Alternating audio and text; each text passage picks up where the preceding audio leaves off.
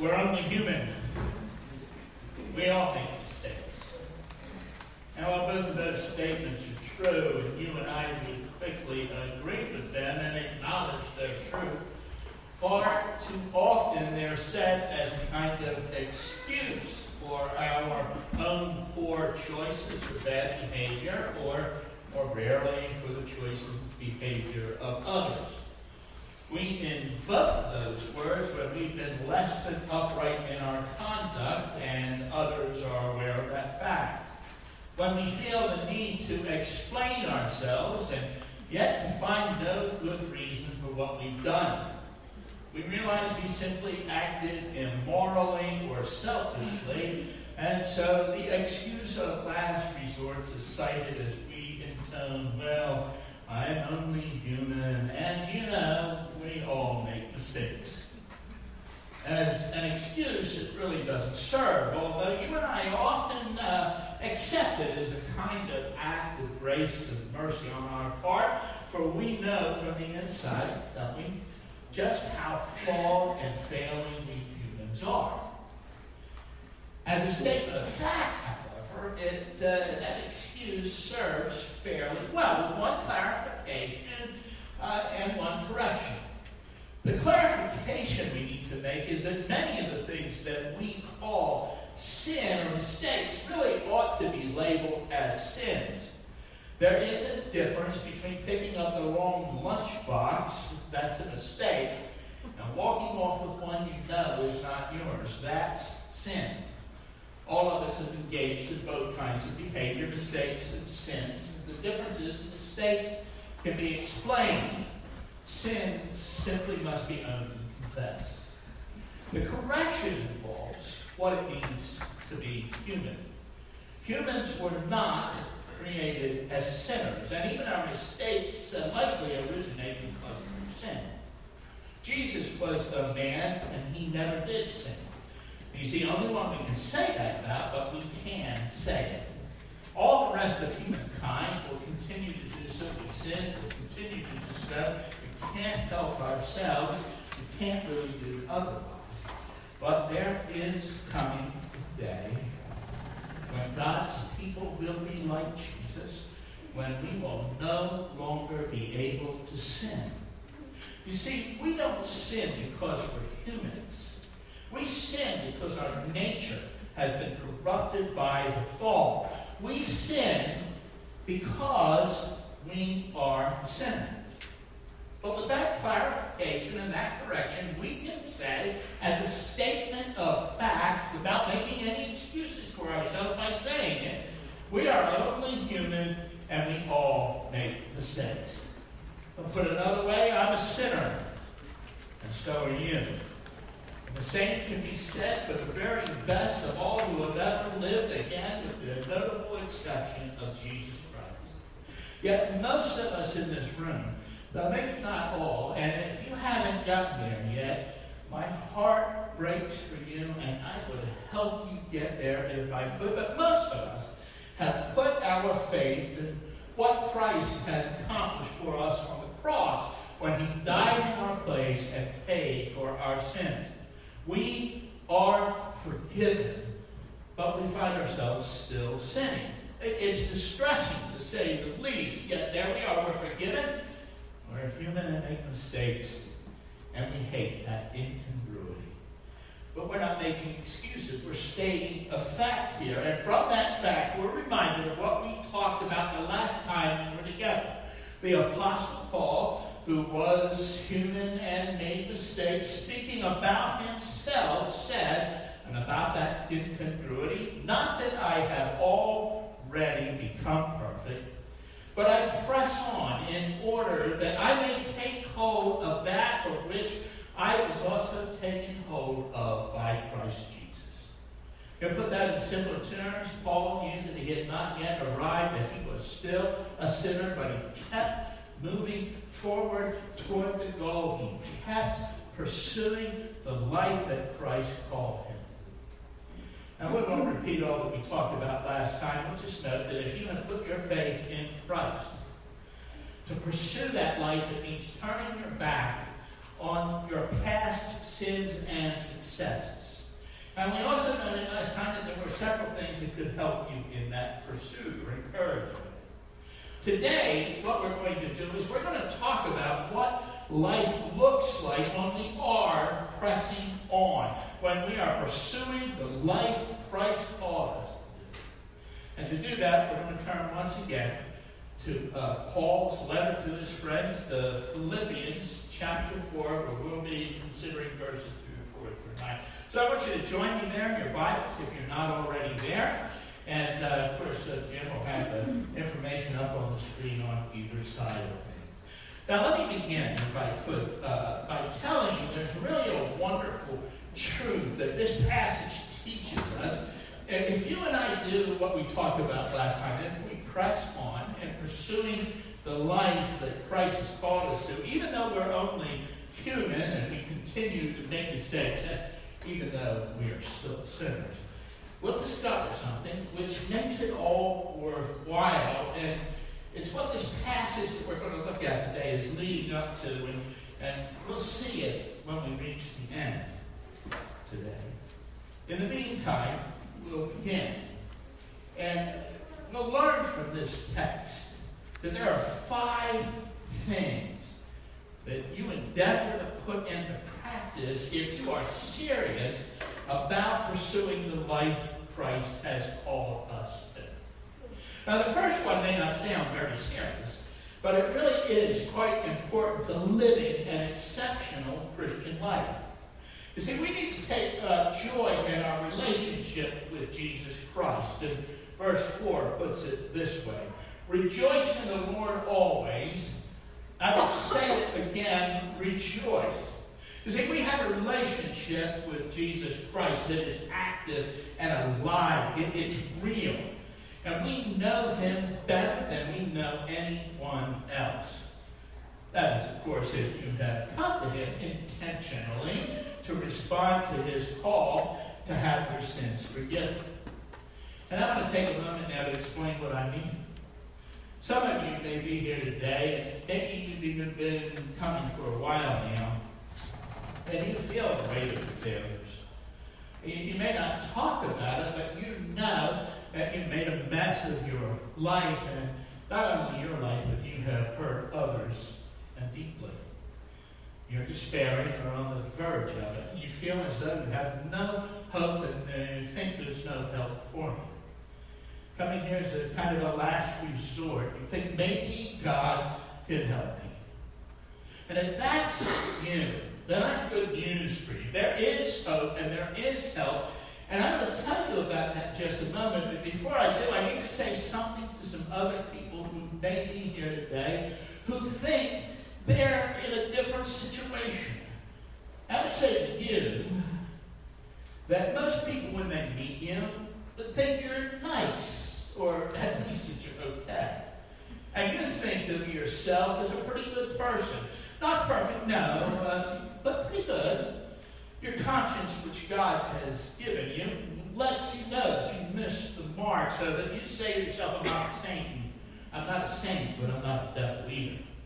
And if I were to ask you, if you thought you deserved to go to hell, your answer would be, no, I'm not that bad. I've never done anything bad enough to be sent there. And that's the problem. You have a sinner's view of sin. Your understanding of it is flawed. Something has to strike you as bad enough to deserve hell. But you're not the judge. And no one really asks you for your opinion about it. And if I were to ask uh, you, you and I were each to make a list of those sins that we thought were bad enough to send someone to hell, there would be many things on both our lists, but there would be some things on only one list and some things only on the other list, and we would be surprised by each other's list by what was or was not on that list. You see, our opinions are just that, and opinions which don't carry any weight of law.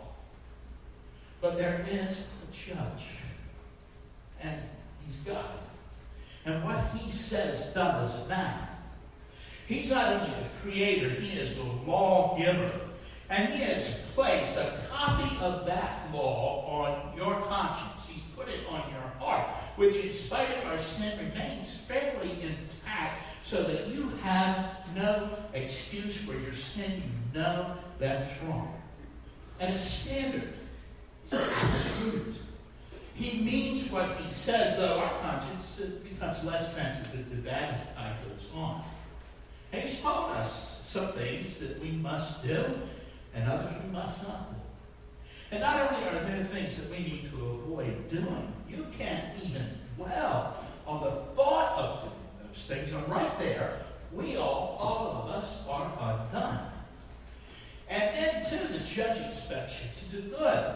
And when you should have and you haven't done it, then you and I uh, both know that describes every human being. Well, the weight of our sin is then compounded. And we haven't even mentioned our obligation to God as creator, which of all of our failings is the most serious. The judge, God, does not excuse sin. He condemns it. And when we realize that, we should realize that though we might not might have thought of ourselves as not so bad, and other people might think of us as pretty nice people, the things we have done or not done or thought, and how many of those are there? Can't even begin to count them. Those things damn us. And the place of the damned is hell. And the truth of the situation. And you might not like it, but your likes and dislikes, like your opinion, don't change reality. And the first thing that most people do when they realize their true standing before God is they try to bargain. They think that if they say they're sorry, it'll help. And then they offer to do some good thing or cease doing something they know they shouldn't be doing. And the judge tells us, and we know it from his word, that whatever we have to offer is not enough.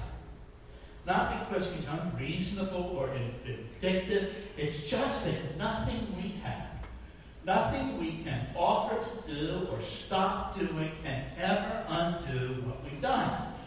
We can never make it right in our own power. And what's more, we cannot even stop doing the things which have damned us. We are, in the old sense of the word, most miserable. That our sin is crushing us. We keep adding to the burden, and we cannot help ourselves. And those of you who came in here today and thought that you were okay before God, now you know your condition is the same as that man or woman who came in here in despair and in a last desperate attempt to find hope and help. Now let me talk to both of you, those who are despairing and those who should be. Your sin, which condemns you, which you cannot fix yourself, was paid by Christ when he died on that cross. He offers you a new life to take the place of the one you've ruined or you're in the process of ruining because of your sin. And if you're willing to follow him, he'll forgive you those sins if you ask him. He'll give you that new life and he'll give you the help you need to live it.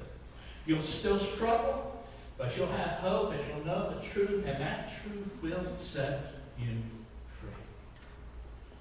And if that describes you, then I'm going to tell you don't wait to come to Christ, not another moment. He will answer your prayer right there where you're sitting.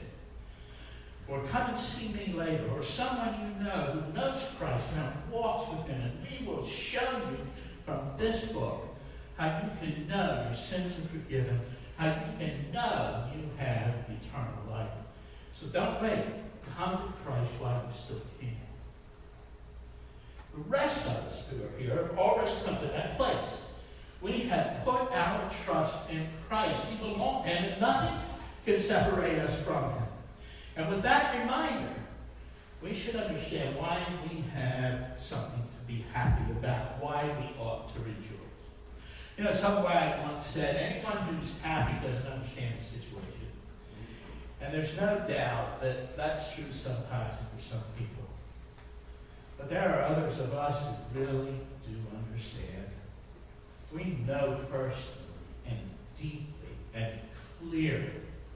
And because God's Word tells us that we who know Christ have reason to rejoice no matter what else may be happening in the world.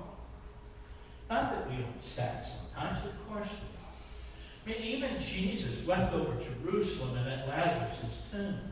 But in spite of the sad things in this life, and often in the very midst of them, we come back to the fact that we belong to Christ. Nothing will ever change that. And a day is coming when He will make all things right. And so we rejoice in that relationship. So if you want to press on to live the life that Christ has called you to, you will rejoice in the Lord and be glad in that relationship that you have with Him. The next thing the text mentions, for those of you who want to live the exceptional Christian life, which, by the way, uh, we're all called to. It's not just for a few, but for all of God's children. It's for us to be gracious to all people because God is with us. Verse 5 says this Let your gentleness be evident to all, the Lord is near. Because God is active in our life, we need to be gracious to all people. Now, the NIV uses the word gentle. The Greek word means something like uh, be fair, or equitable, or gracious. And when you're gentle, you're usually fair and, um, and gracious, and, and uh, when you're fair and gracious, you're usually gentle. Can get some idea of what Paul is saying here if we picture one child saying to another, Come on now, be fair. I gave you a bit of my candy. Let me have a taste of the ice cream. The one is invoking the child's version of the golden rule, in essence saying, I, I treated you nicely, to treat me nicely. Now we might smile at the child's simple reason, but we all understand. We do. We understand what he or she is getting at. Still, Paul is saying something a little bit different. He's not telling you and I to treat other people nicely or fairly because they have been nice to us. He's telling us to be gracious to all other people because Christ has been good to us. Take some of that good which God has given you and share it with others. Christ is near. He's active in our life. He's gracious to us. And even as he has this reason to chastise us, it's always for our good. Because he's good to us, because he's near us, he never leaves us, he never forsakes us, because he loves us. So be good to everyone you meet. That to, together is rejoicing in your relationship with Christ is how you press now, can I make a confession to all of you? If you ever want to see me when I'm not very happy or when I'm, well, just a grumpy old man, catch me when I'm really worried about something. Anxiety will rob me of my joy. It makes it hard to remember even the good things that Christ has done for me. And it makes it a whole lot harder for me to be nice to others. You know, at times like that, it's hard for me to be gracious to those I love, much less a stranger that I meet on the street.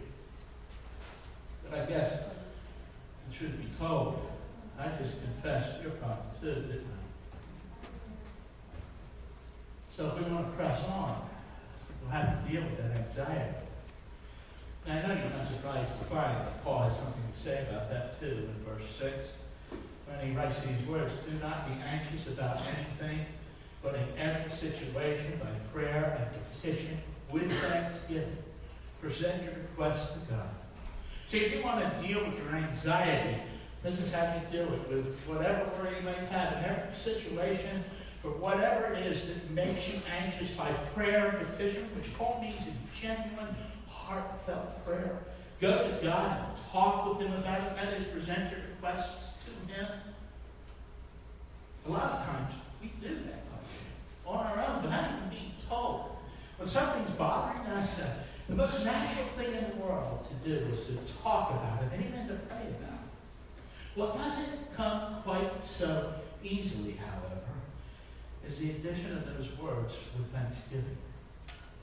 The anxiety we have fills our mind and tends to rule our hearts.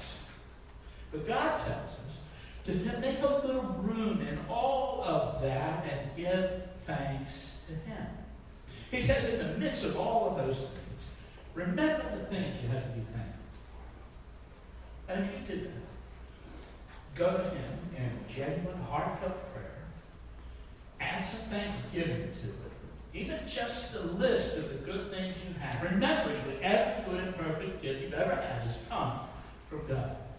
And then talk to him about what's bothering you. You'll discover this kind of change coming over you. You'll feel this anxiety uh, just giving away to something calm, reassuring, something that's in a sense outside of yourself but is real and solid, which takes hold of you. And verse 7 puts it like this And the peace of God, which transcends all understanding, will guard your hearts and minds in Christ Jesus.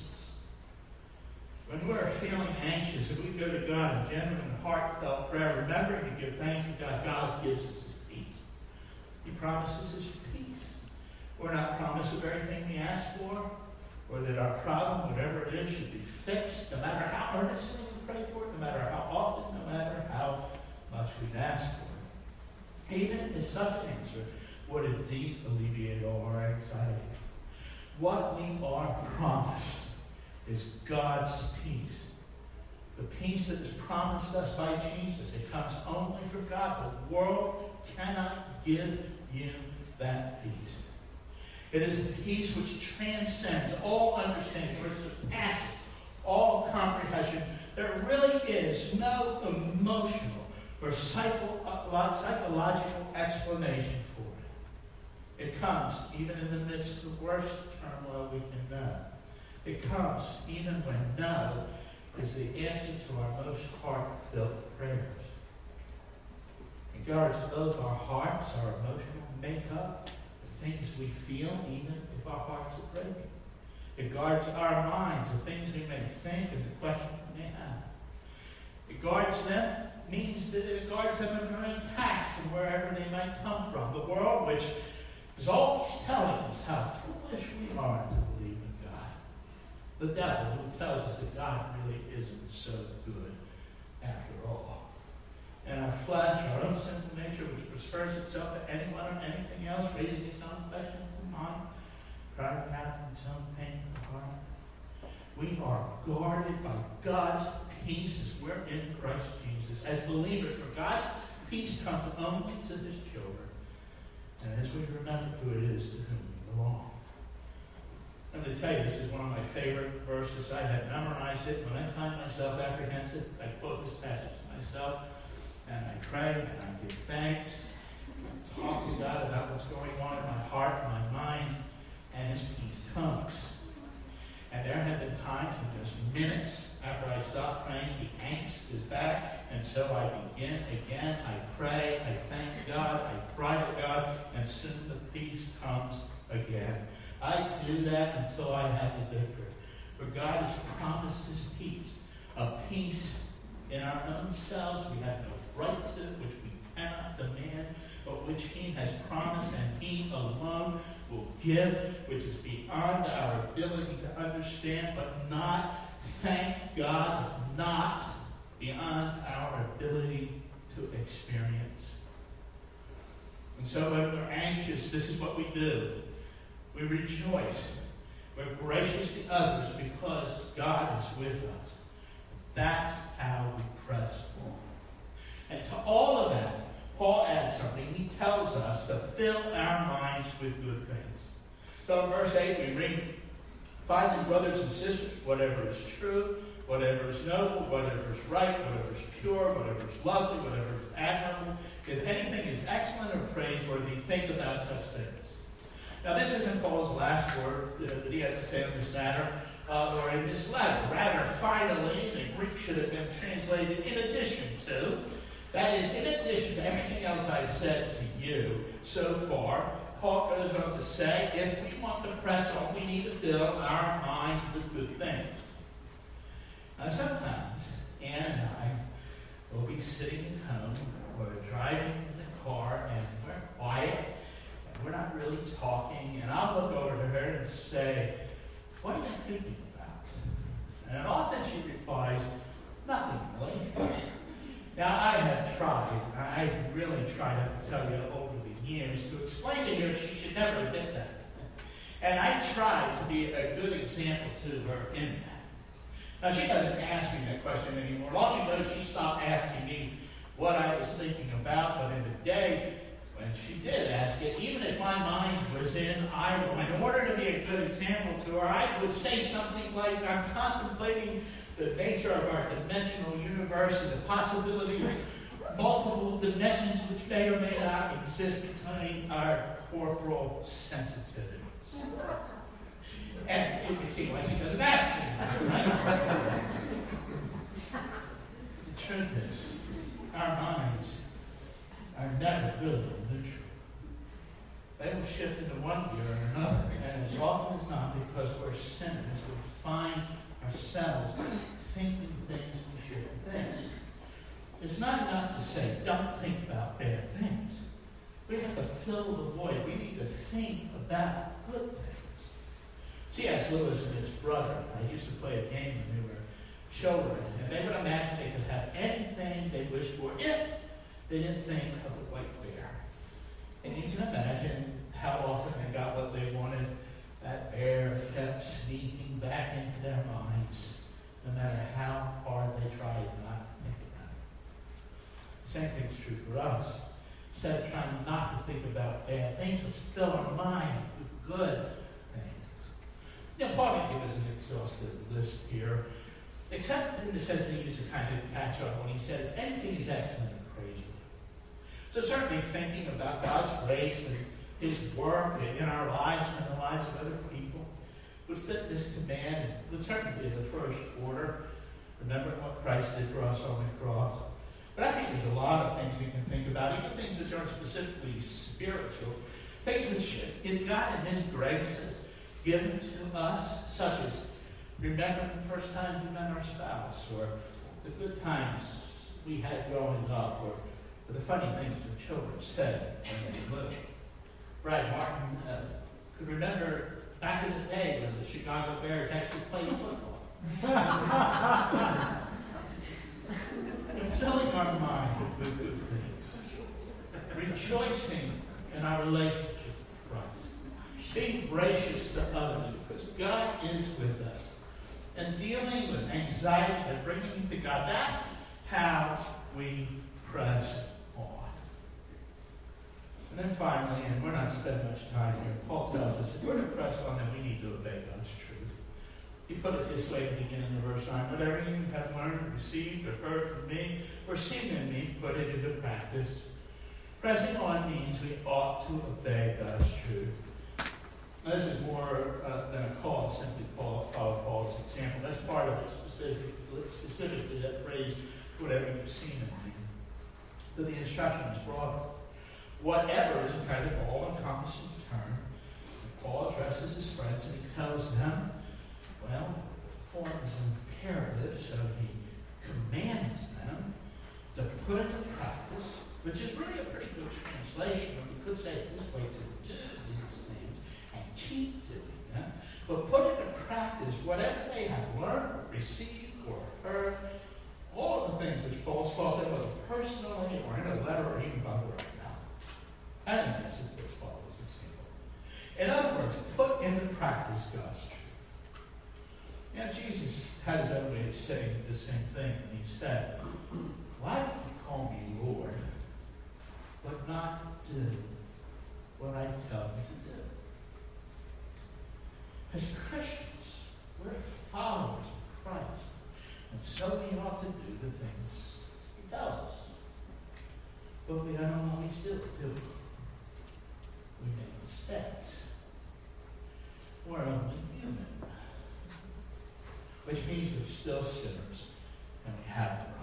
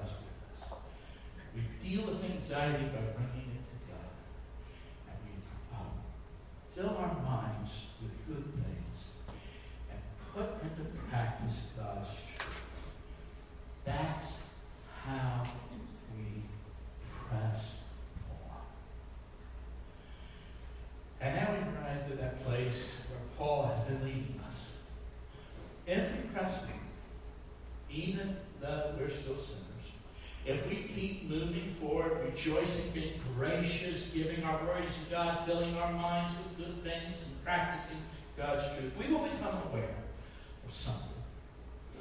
We'll become aware of something as a matter of our experience, which we have no reason to expect or any right to demand. And yet the Bible confirms it's true. God Himself will be walking with us as we make our way through this life. And verse 9, and the God of peace be with you. God Himself will walk through with us as we make our way through this life. You know, Paul's last statement here uh, indicates if we endeavor to live out our faith, that God of peace will be with us. Paul's not saying God will give us peace. That's not what he's saying here. He's already told us that. Paul is saying this God the only one who can give peace will be with us. As we walk through this life, if we endeavor to live out our faith, find God to be our constant companion. And I don't know about you, but I find that a great encouragement. I make mistakes. I know I'm human. Even though I've come to Christ, I continue to fail. But God is with me as I press on. He is with me. He is with me when I do what I should, and He is with me even in my sins. He is faithful even when I am not. What a great God. What a faithful God. Who wouldn't want to know